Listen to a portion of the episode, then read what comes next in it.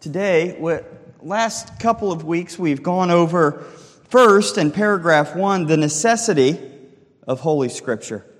Um, the necessity of Holy Scripture, and, and that is that, that God, in His wisdom, has chosen to give sinful man written down revelation about how to be saved, what to believe about Him, what our duties about Him are, because we are so sinful in heart and mind that, that we naturally don't do even the things that God created us to do. And God, by His mercy and grace, instead of leaving us in the place where we were, He gave us something necessary.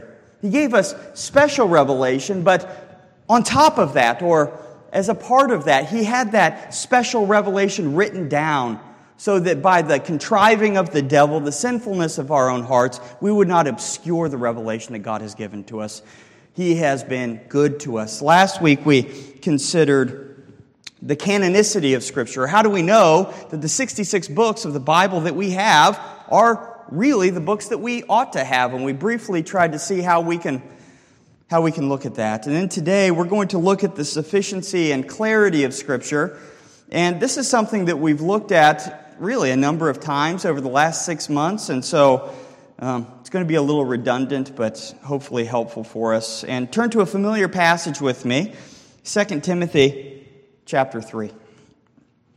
As this is just the classic text of the Scripture's sufficiency, and then we'll look at a, an aspect of sufficiency, which is the clarity of Scripture. Okay? That is, that Scripture is not really sufficient if it's totally unclear. Okay? 2 Timothy chapter 3, and um, I'm going to read from verses 10 to the end of the chapter just for some context. You, however, so in contrast to the false prophets that he's being warned about, you, however, Timothy, have followed my teaching, my conduct, my aim in life, my faith, my patience, my love, my steadfastness, my persecutions and sufferings that happened to me at Antioch, at Iconium, and at Lystra, which persecutions I endured, yet from them all the Lord rescued me. Indeed, all who desire to live a godly life in Christ Jesus will be persecuted, while evil people and impostors will go from bad to worse, deceiving and being deceived. But as for you, Continue in what you have learned and have firmly believed, knowing from whom you have learned it. And that is from the Apostle Paul primarily. And how from childhood you have been acquainted with the sacred writings, which are able to make you wise for salvation through faith in Christ Jesus. All scripture is breathed out by God and is profitable for teaching, for reproof, for correction, and for training in righteousness, that the man of God may be complete, equipped for every good work. And we, we see there a very plain description of the Apostle Paul that as he's battling, and the Apostle Paul in this last letter that he writes is preparing Timothy that he's going to leave this earth. He's no longer going to have the beloved mentor that he has. He sets Timothy's eyes on the thing that his eyes should be set on to have a profitable and God honoring ministry. And that is the Holy Scripture the Holy Scripture. Because it is God breathed, it's profitable for everything. And in verse 17, as we've highlighted many times, that this would be emblazoned on our minds and hearts, that the man of God may be complete, that is, mature, equipped for every good work. Okay. Now, the uninspired text of our confession says this The whole counsel of God in chap, uh, chapter 1, ver, uh, paragraph 6 the whole counsel of God concerning all things necessary for his own glory, man's salvation, and life is either expressly set down or necessarily contained in the Holy Scripture, unto which nothing at any time is to be added, whether by new revelation of the Spirit or traditions of men. Okay, so we see this statement of its sufficiency. Um, the whole counsel of God concerning all things necessary for his own glory, man's uh, salvation and life. And the first thing we notice is that there is a scope to the Bible's sufficiency here, right? We've talked about before, this is not a calculus textbook. It's not a geography textbook. And the illustration we used a couple weeks ago, if I went to my mechanic and he said, I fixed the brakes on your car and I used nothing but the Bible to do it, I would be worried about if I'm going to make it home in my car or not, right?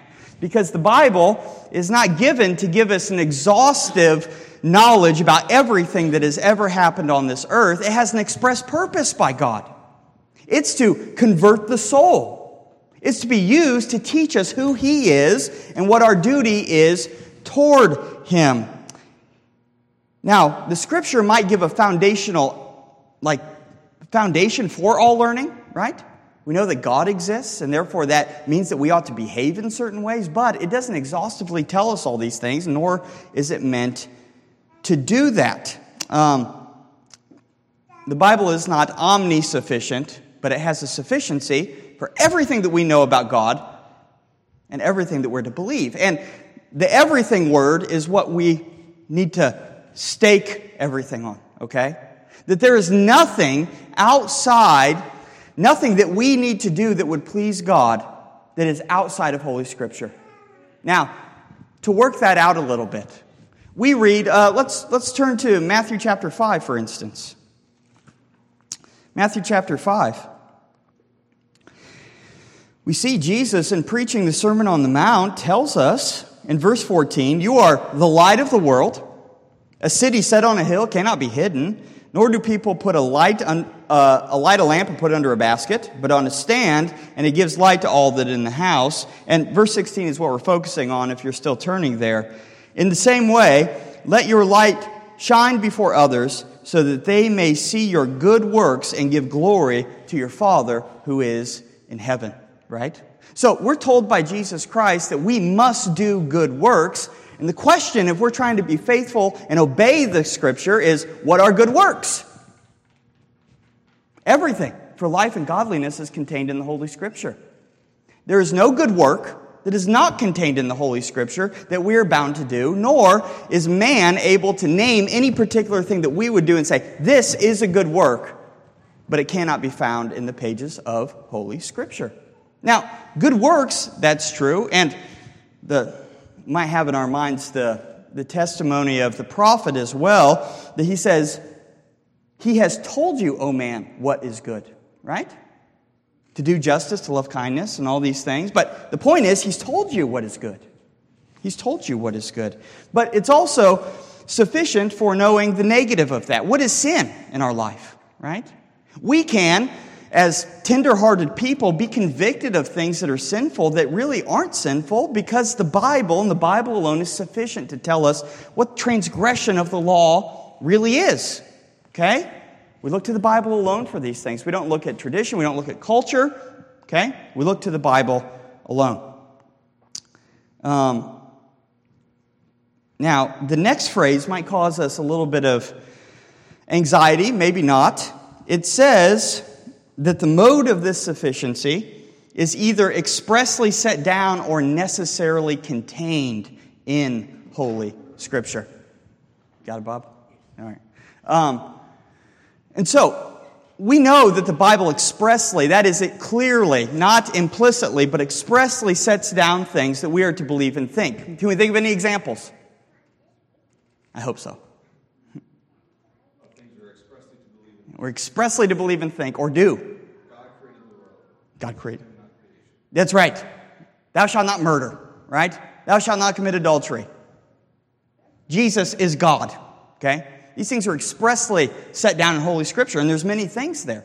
Now, we might be tempted to think that it's only the things that are expressly set down in Holy Scripture that we can read in a verse or two that are necessary for us to believe, but notice the little phrase there. It's not only the expressly set down things, but it's the things that are necessarily contained in Holy Scripture. That is, not only are the express things written in a particular verse of the Bible the things we're to believe and do, but those things which flow from logical implication. Necessary logical implication. Okay? It's not just the logic of man's mind attached to the Bible, but when we read the scripture and we try to put it together and form doctrine, what is necessary, absolutely necessary, this has the same force of command as any expressly set down thing in Holy Scripture. Can we think of doctrines, commands that are necessarily contained in Scripture, although they might not be stated in a verse. Classically, the Trinity. The. The hypostatic union of Jesus Christ, right? These are the clearest things that we can think of. Um, the, yes, the hypostatic union being the this is 100% man and 100% God, right? We, we find that nowhere stated in Scripture, but we see many texts that say that Jesus was a true man, right? says that he had a real flesh like ours. He was created in all ways like we are, yet without sin. But Romans chapter 9 says that Jesus Christ is the, the, God, the God who is blessed forever. Amen. Okay? So when we think about those things and try to put them together, we're not going to talk about the hypostatic union in all of its detail right now. But when theologians sat down, they came up with the doctrine of the hypostatic union because they saw it as this is necessarily contained in Scripture. This is the only way that we can faithfully t- say who Jesus Christ is without going beyond the bounds of what Scripture says in its totality. Does that make sense? So it, we must have that in our mind that necessarily contain things in Holy Scripture, they have the same force as, as a direct command. Okay? And I would put on top of that that the Bible is given to us not just for us to memorize, even though memorization is a wonderful, wonderful thing for you, but as we read in the Psalms, the Word of God is meant to meditate on, right? To behold wondrous things in the law of God, right? The Bible is given to us in, in a way to, to do theology, to think about how the Bible is written and what it means. That's why we have teaching, isn't it? That's why we have good, edifying books that we read, Pilgrim's Progress or whatever it might be, is because the Bible was given to us to meditate on, to think about, and to, to form thoughts and doctrines about who God is and what He is. But the point is, it's only taken from the pages of Holy Scripture. Okay? Have any questions about that? Okay. Um, we have Psalm 19:7 could be quoted here. The law of the Lord is perfect, converting the soul. The testimony of the Lord is sure, making wise the simple. Making wise the simple. The, the Word of God is so perfect and so wonderful that, that we look to it um, with, with confidence. Now, we've already talked about this, so I'll be brief. But there's also an implication to this sufficiency. If the Bible is everything we need, our, our minds ought not to be directed to other sources of revelation as something that we need. Um, over and over again in Isaiah chapter 8, we are told to the word and to the testimony, right? If, if this is not their word, then light is not in them. We, we believe in the sufficiency of the Bible, and so therefore we don't, we don't seek other sources of revelation. Um, we can seek teaching of the Bible and what the Bible says, but never in addition to what the Bible says. Um, okay. Now, the, the next thing that we talk about is if the Bible is sufficient, and this borders on clarity, okay? Um, does that mean that every person, no matter who they are, can pick up the Bible and read it and understand it the way that it's supposed to be understood? We'd say no. And first of all, the, the distinction between believers and unbelievers, right? 1 Corinthians chapter 2 says the natural man does not receive the Spirit of God, the, the things of the Spirit of God, because they're foolishness to him, right?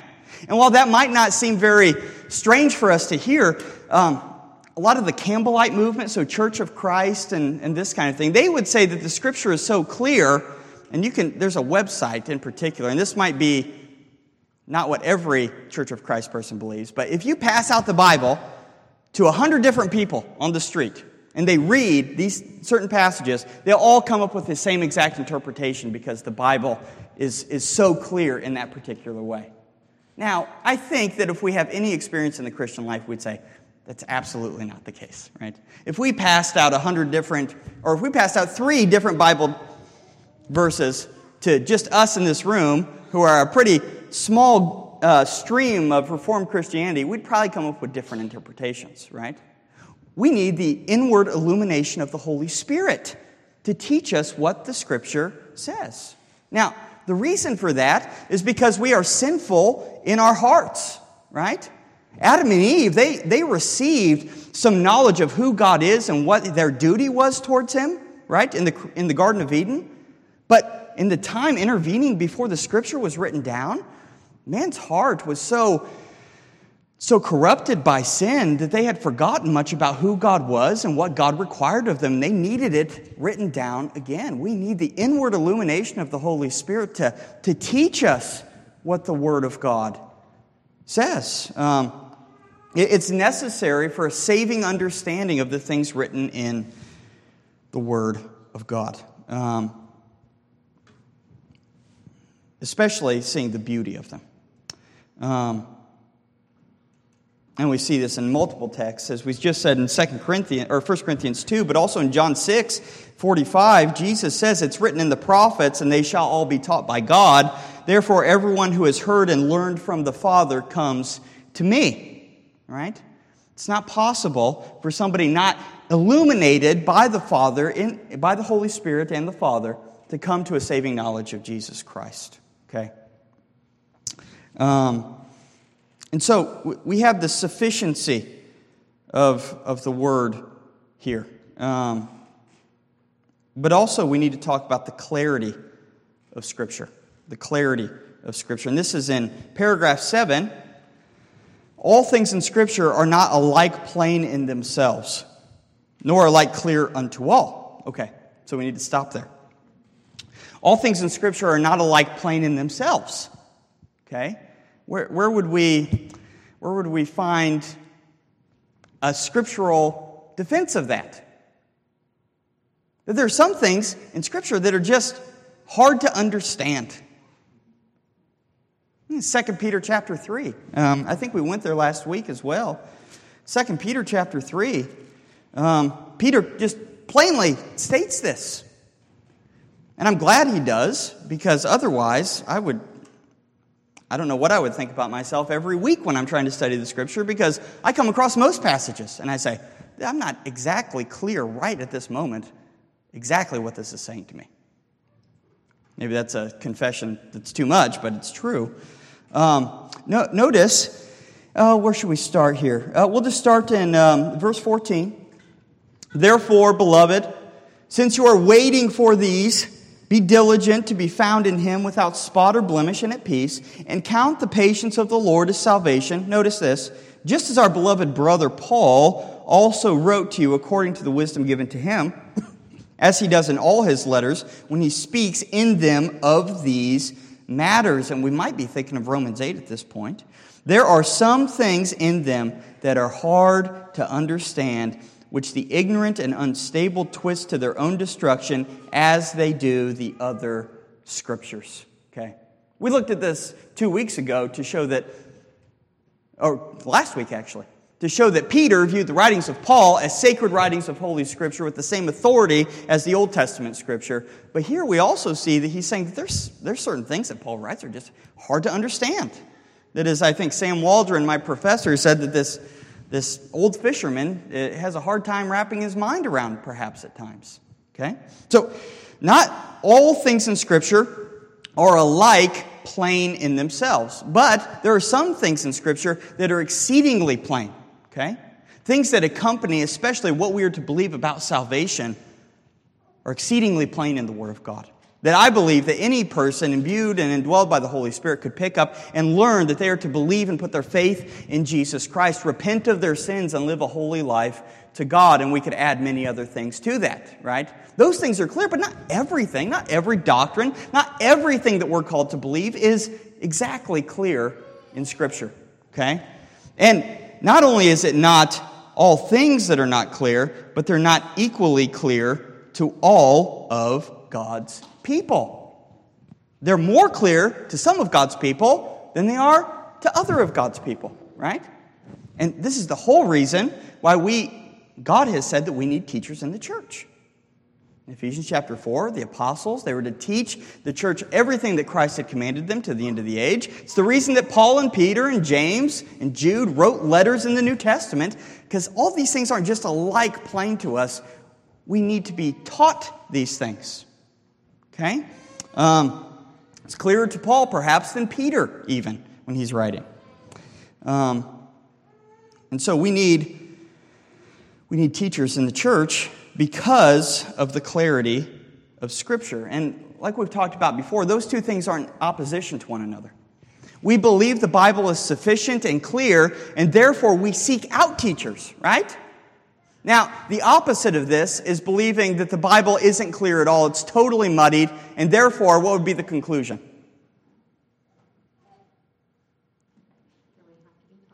We have to be taught, or it's just hopeless. I can't know what this means. I can't know what the Old Testament means at all because I don't know what the, the original authors had in mind. I don't know if editors got in and, and fixed some things. So, so I'm just hopeless. I can't even look to the Bible anymore. I have no confidence in it because I can't know what it means. This doctrine tells us we can know what the Bible means, but sometimes we have to use the means of seeking out other people that might understand it better of, of looking at a good commentary, of reading a good book, or a number of other things, right? The Bible is clear, it is sufficient, and that's why we can have confidence saying, somebody's thought of this in a clearer way than I've thought about it before. Probably, right? You have any questions so far? Sufficiency, clarity, it's not alike clear unto all. And we've already gone through this a little bit, but the confession goes on to say, Yet those things which are necessary to be known and believed and observed, so that's not only our doctrine, but our practice for salvation, are so clearly propounded and opened in some place of Scripture or the other that not only the learned, but the unlearned, in the due use of ordinary means, may attain to a sufficient understanding of them. So clearly stated that even the people that can't read and using a due use of ordinary means can come to a sufficient understanding of the things that are necessary. Okay? The Bible is sufficient. And so, how is this applicable to us?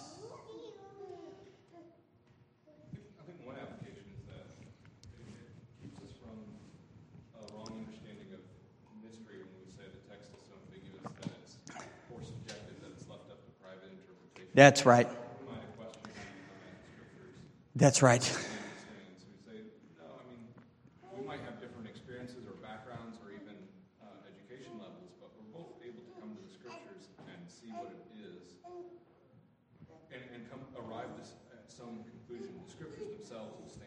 Amen. Amen. Yeah, and that's absolutely right, brother. It kind of combats American individualism and evangelicalism that, that my own private interpretation is the only thing that matters, right? Nobody can tell me what to think or do, and your interpretation is just as good as mine. This tells us that there is a real meaning to Scripture, and it can be known. It can be known. Um, I think it also tells us that the reason why Scriptures aren't clear to us sometimes is because of sin in us, right?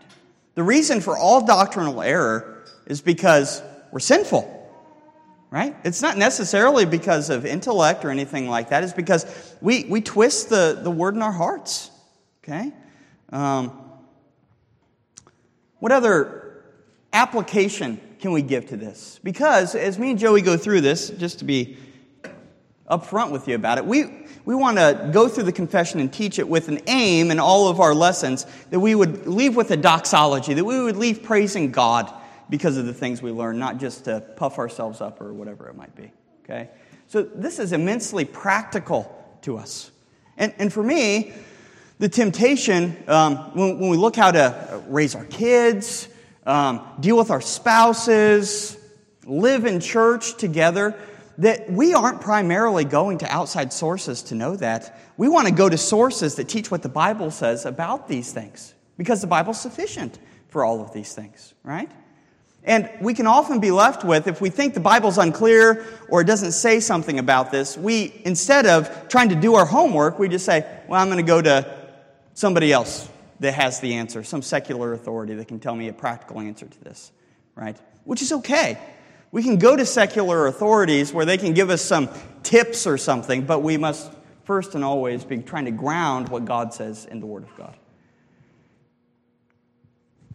There's a, there's a hope and humility that go with both right? Hmm. The hope is that reading, when there's when there is texts that are hard to understand, we we know that we're not left without revelation of, of God. It's not a hopeless endeavor to search the scriptures. Yes. Right? So we know the meaning is there, and then the humility comes because that turns around and puts the onus on us. When I don't understand, it's not the fault scriptures. It's, it's my own finitude, right? And I need I need patience in the spirit and brothers and sisters. But but it's a hopeful pursuit now. It's not an aimless pursuit. Yeah, amen. Amen. It also keeps us from blunting, I guess, parts of the scriptures that ought to convict us. Sometimes we read something that's really clear, and it should just convict us, but we want to say, "Oh, I don't think it's actually that clear. I think there's a lot of muddiness here," and, and we tend to kind of squirrel around what ought to just convict us. So it- Yeah.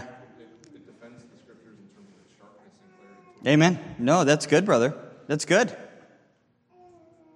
Anything else we can think of of the sufficiency and clarity of Scripture?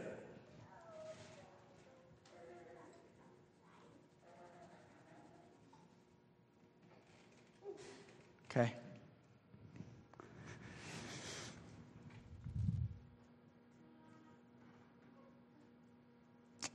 The only other part that I have in here that we have time to go through, so I'm going to go through it. And I, I was going to skip over it, not because it's unimportant, but we're going to be dealing with it at length when we get to chapter 19. In the middle um, of paragraph, let me see here. What paragraph is that? I should have written that down. Um, in the middle of paragraph 6, we see, Nevertheless, we acknowledge the inward illumination of the Spirit of God to be necessary for the saving understanding of the Word, and that there are some circumstances concerning the worship of God and government of the church common to human actions and societies which are to be ordered by the light of nature and Christian prudence according to the general rules of the Word, which are always to be observed. That's simply kind of foreshadowing the idea of the regulative principle of worship that the Puritans had that whatever God commands in Scripture is right to do in worship in God's house, and whatever God does not command is wrong to do in God's house. But there are certain things that are common to human actions in societies, okay? Such as what time we're going to meet on the Lord's Day, right? The light that we have in the sanctuary right? Sitting down, all those kind of things that are common. Every, every human society that meets together has to establish certain things, how they're going to do that. And those are circumstances of worship.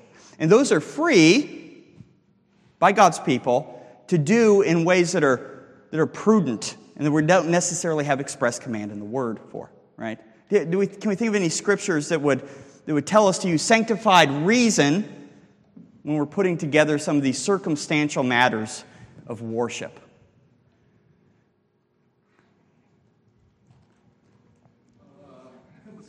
yeah. Oh, yeah. Cl- uh, reason is it good for a man to have long hair. It seems to appeal to some kind of general revelation there, even though I don't know how much freedom Sure. Yeah. Oh, I, I agree. I, I thought you were going right here, and you're right on, on the right track. 1 Corinthians 14. 1 Corinthians 14. Um, and I want us to notice first the problem that was in the Corinthian church at the time that Paul is trying to help them uh, combat. In verse 26, he says, What then, brothers? When you come together, each one has a hymn, a lesson, a revelation, a tongue, or an interpretation. Let all things be done for the building up. So, what's going on in the Corinthian church at this time, and some people have said that there was no elders in the church, and I, I don't know if any of that's true. But it seems that they were coming together, and what happened is that there was just chaos in the service, right? Everybody's bringing something. Somebody has, this is a hymn that we, we need to sing. So they bring a hymn to sing. Somebody brings an interpretation of Scripture that they want to bring up. And it was just not an orderly service. And then, in verse 40, Paul says, But all things should be done decently and in order. right? So, Paul doesn't give an exact way that the service should be laid out. He doesn't prescribe every particular instance of how things should be laid out, but the main goal is like all human actions in societies, if you went to the local carpenters union and they met together, they have to do things decently and in order for things to run, or else it's just confusion. The same way is true with God's church. With these circumstances, right? We, we are to see to that things are done decently in order. Okay? Okay, so that's kind of an aside to the clarity of Scripture, but I don't want us to leave here without seeing the main point. The Scriptures are sufficient for all of our life and godliness. We can clearly and happily and hopefully look to Scripture and know that it has the answer to what we are required to do and what we are required to believe, and that they are clear. So clear, in fact, I can, with hope and faith, go to brothers and sisters who might have better clarity, go to church history, to those who have written about it, and know that the Scriptures will teach me sufficiently everything I need to know for a godly life and for salvation in Jesus Christ. All right. One more time. Do we have any questions or thoughts? Okay. I'm going to pray for us. Lord Jesus, we thank you so much